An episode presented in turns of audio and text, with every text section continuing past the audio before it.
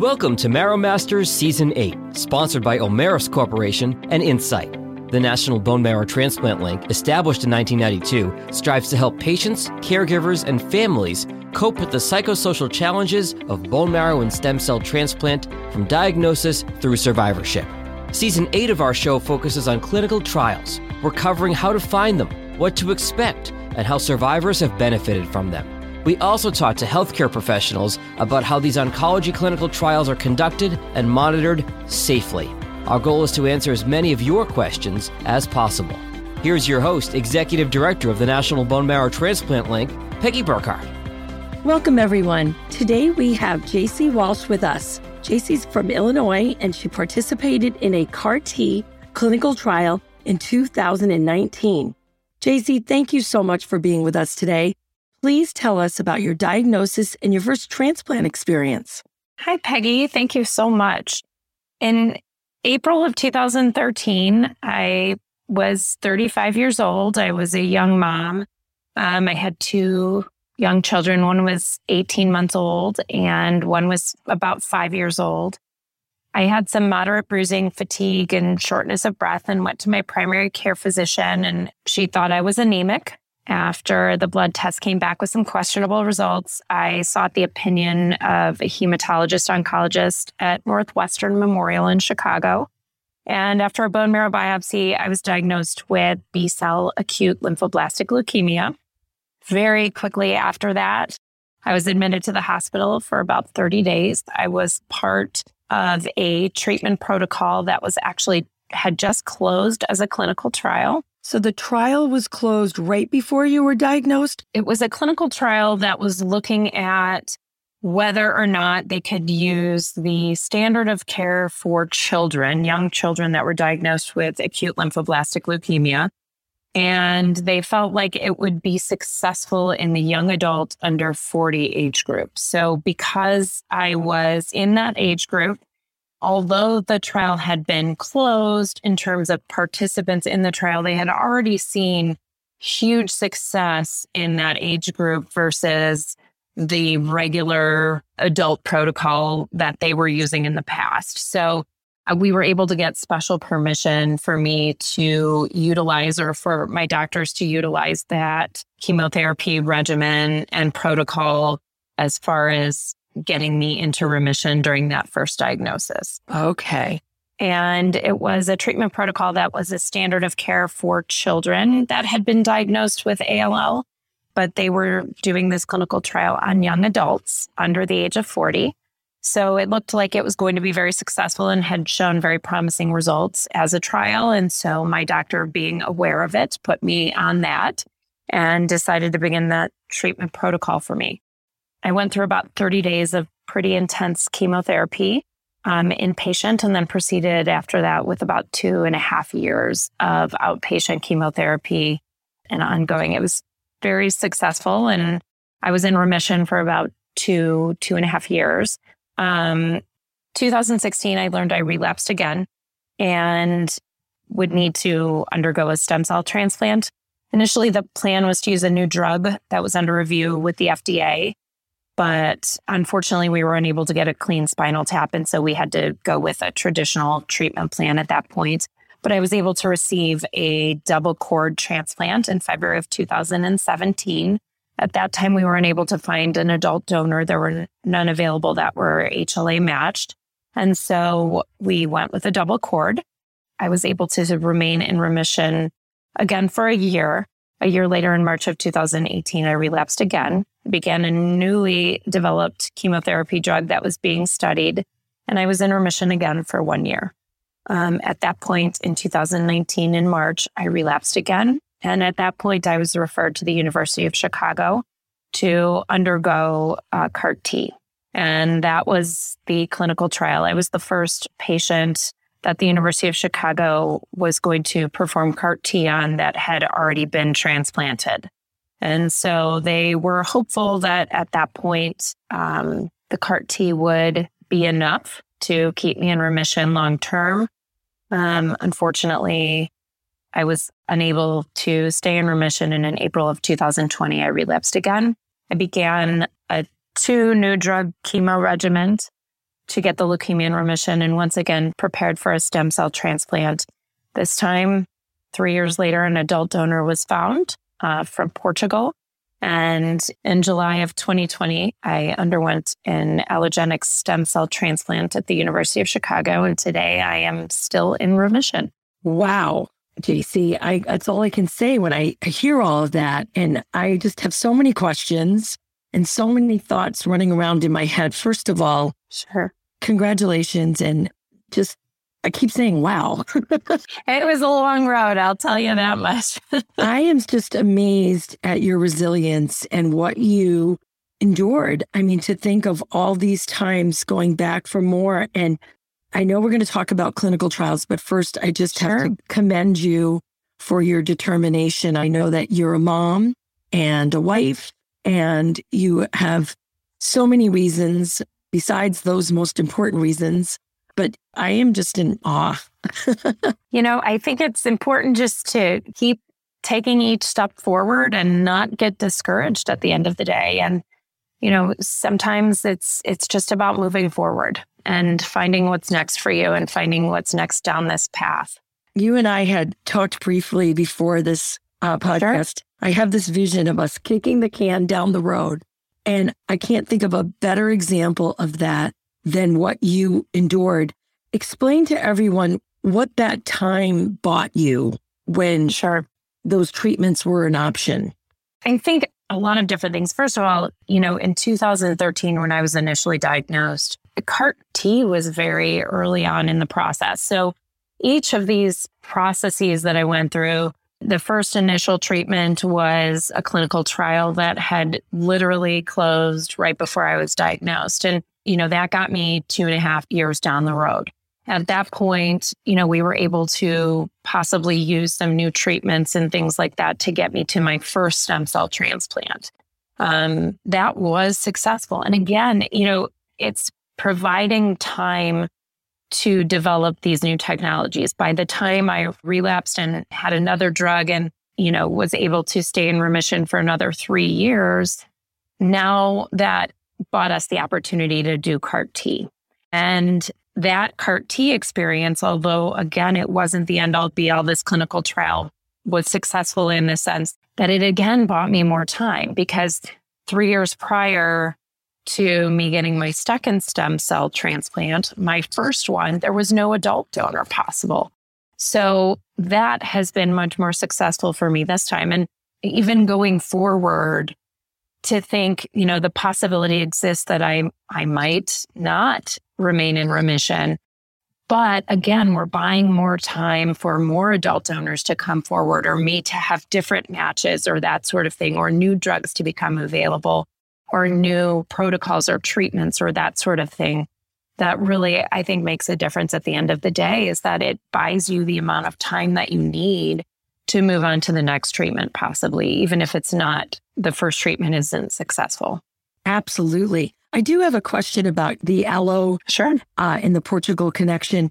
Do you sure. believe that your first go around, whoever your wonderful donor was, yeah, maybe wasn't in the system yet and how many years later this person signed up, thank goodness, to give this gift of life. And that's how they suddenly were available? Absolutely. I'm almost certain that they were not in the registry at the time of my first stem cell transplant because we had no matches as an adult donor. Okay. Do you know anything about your donor at this point? I do not. We just reached the two year mark. And so, with an international donation of anything, you have to wait two years. So, I just actually contacted Be the Match to see if uh, I could request his information and find out a little bit more about who he is and hopefully maybe make a trip to Portugal. what a great excuse. We're going to have to do another episode to get the update on this when when the time comes because this is very I, I really, exciting. I, I do really hope that we're able to meet this wonderful altruistic person because um, without his donation, I certainly wouldn't be alive today. So it is just such a gift, and uh, I really I don't know that thank you is an adequate word or words for what he did and what he did for myself and my family. But I would love to be able to thank him for his donation. Oh, I am sure you will at the right time. So back to clinical trials. I mean, sure. obviously, you are a believer. You know the value of a clinical trial. What do you want to say to people out there that are on the fence? They're just not sure. Do you have any pearls of wisdom for them? Sure. You know, honestly, most of the treatment and therapies that I received over the course of the last nine years since my initial diagnosis were at some point clinical trials. And I think it's always important to remember that well before a clinical trial ever gets to the patient level, there are years and years of research and science and studying done on either drug combinations or therapies like CAR T or protocols in terms of chemo combinations and, and different things like that. So I think that's the most important thing to remember is it doesn't just show up one day in a patient's world. It's got mm-hmm. years and years of research and study behind it. And I also just think it's such a wonderful gift to have the possibility of a new treatment.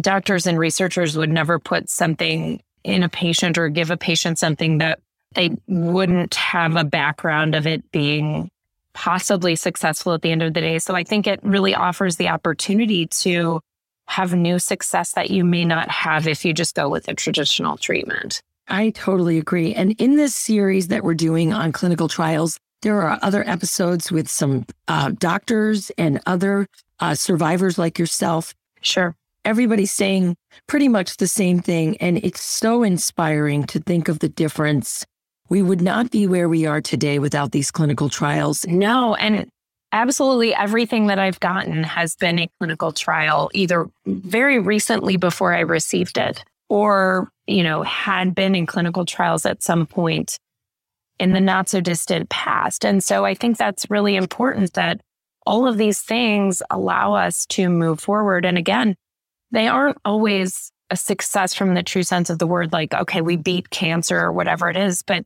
again, it bridges the time. It gets us across that bridge for that period of time. And I think that's hugely important to the success of clinical trials also. And it, what may not necessarily have worked for me may be the end all and be all for someone else. And I think that's important to remember as well. Oh, JC, you just, you are so inspiring. And tell us a little bit about life today and your family. Sure. Well, I think the biggest thing is that, you know, we've made it two years down the road and my daughter, my oldest daughter, who was four or five at the time when I was initially diagnosed, is now starting high school this year. My youngest is was 18 months old when I was initially diagnosed, and she's now starting sixth grade and going to middle school. Um, all of the treatments that I've received, all of the clinical trials, CAR T, stem cell donors, um, transplants, all of that has really allowed me to be present in our family life and be with my husband and raise our two daughters together. And I've been able to participate in some very momentous occasions throughout the last few years and milestones that I don't know that I would have otherwise. And I think that's the most important gift of all of this is just having that time and having life at the end of the day. And I just, the joy of watching my family grow up and my children grow up is, is very momentous in my life. And I think huge. So I think it's very important as far as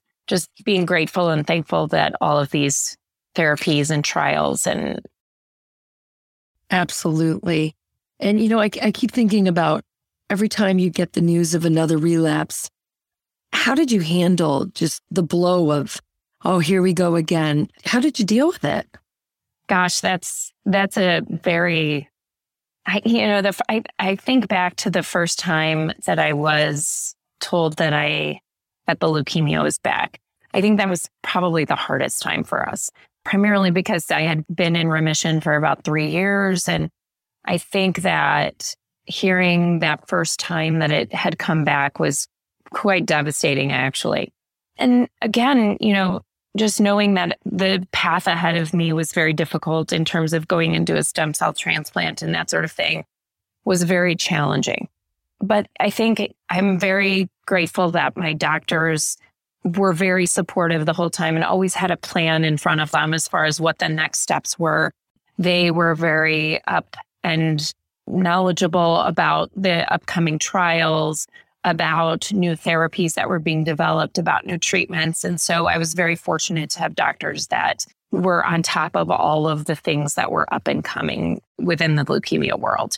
And I think that helped the burden of the rediagnosis or the relapses that occurred over time. Thank you for sharing that. I know that there are listeners that will really benefit from that. I think it's important just to never give up and to know that there's always more things coming and there's always something that might be successful for you. Absolutely. Oh, JC, this is terrific. Is there anything else you'd like to add? Just that I'm so thankful for the National Bone Marrow Transplant League for allowing me to really share my story. And hopefully it helps others to understand and know that they should never give up and that there are so many wonderful things becoming available every single day. Oh, JC, it's so true. This entire series is really inspiring, uh, learning more and more about the clinical trials and the effect and the, the altruism, you know, what you've done for future, not only your family, but future families. Absolutely. And that's one of the things our family really tries to encourage and, and support research and development, as well as other families that are going through this type of diagnosis. It's very challenging. Yes. Well, thank you again, JC, for sharing your story with us. Thank you, Peggy. I really appreciate your time. This has been the Marrow Masters podcast. If you know someone who would benefit from the information in our show, please share this episode with them via text, email, or social media. Don't miss an episode of our show. Follow the Marrow Masters podcast on Apple Podcasts, Spotify, YouTube, or wherever you're listening right now. To connect with the National Bone Marrow Transplant Link, visit nbmtlink.org or follow the link in our show notes. The Marrow Masters podcast is produced by Jag Detroit Podcasts.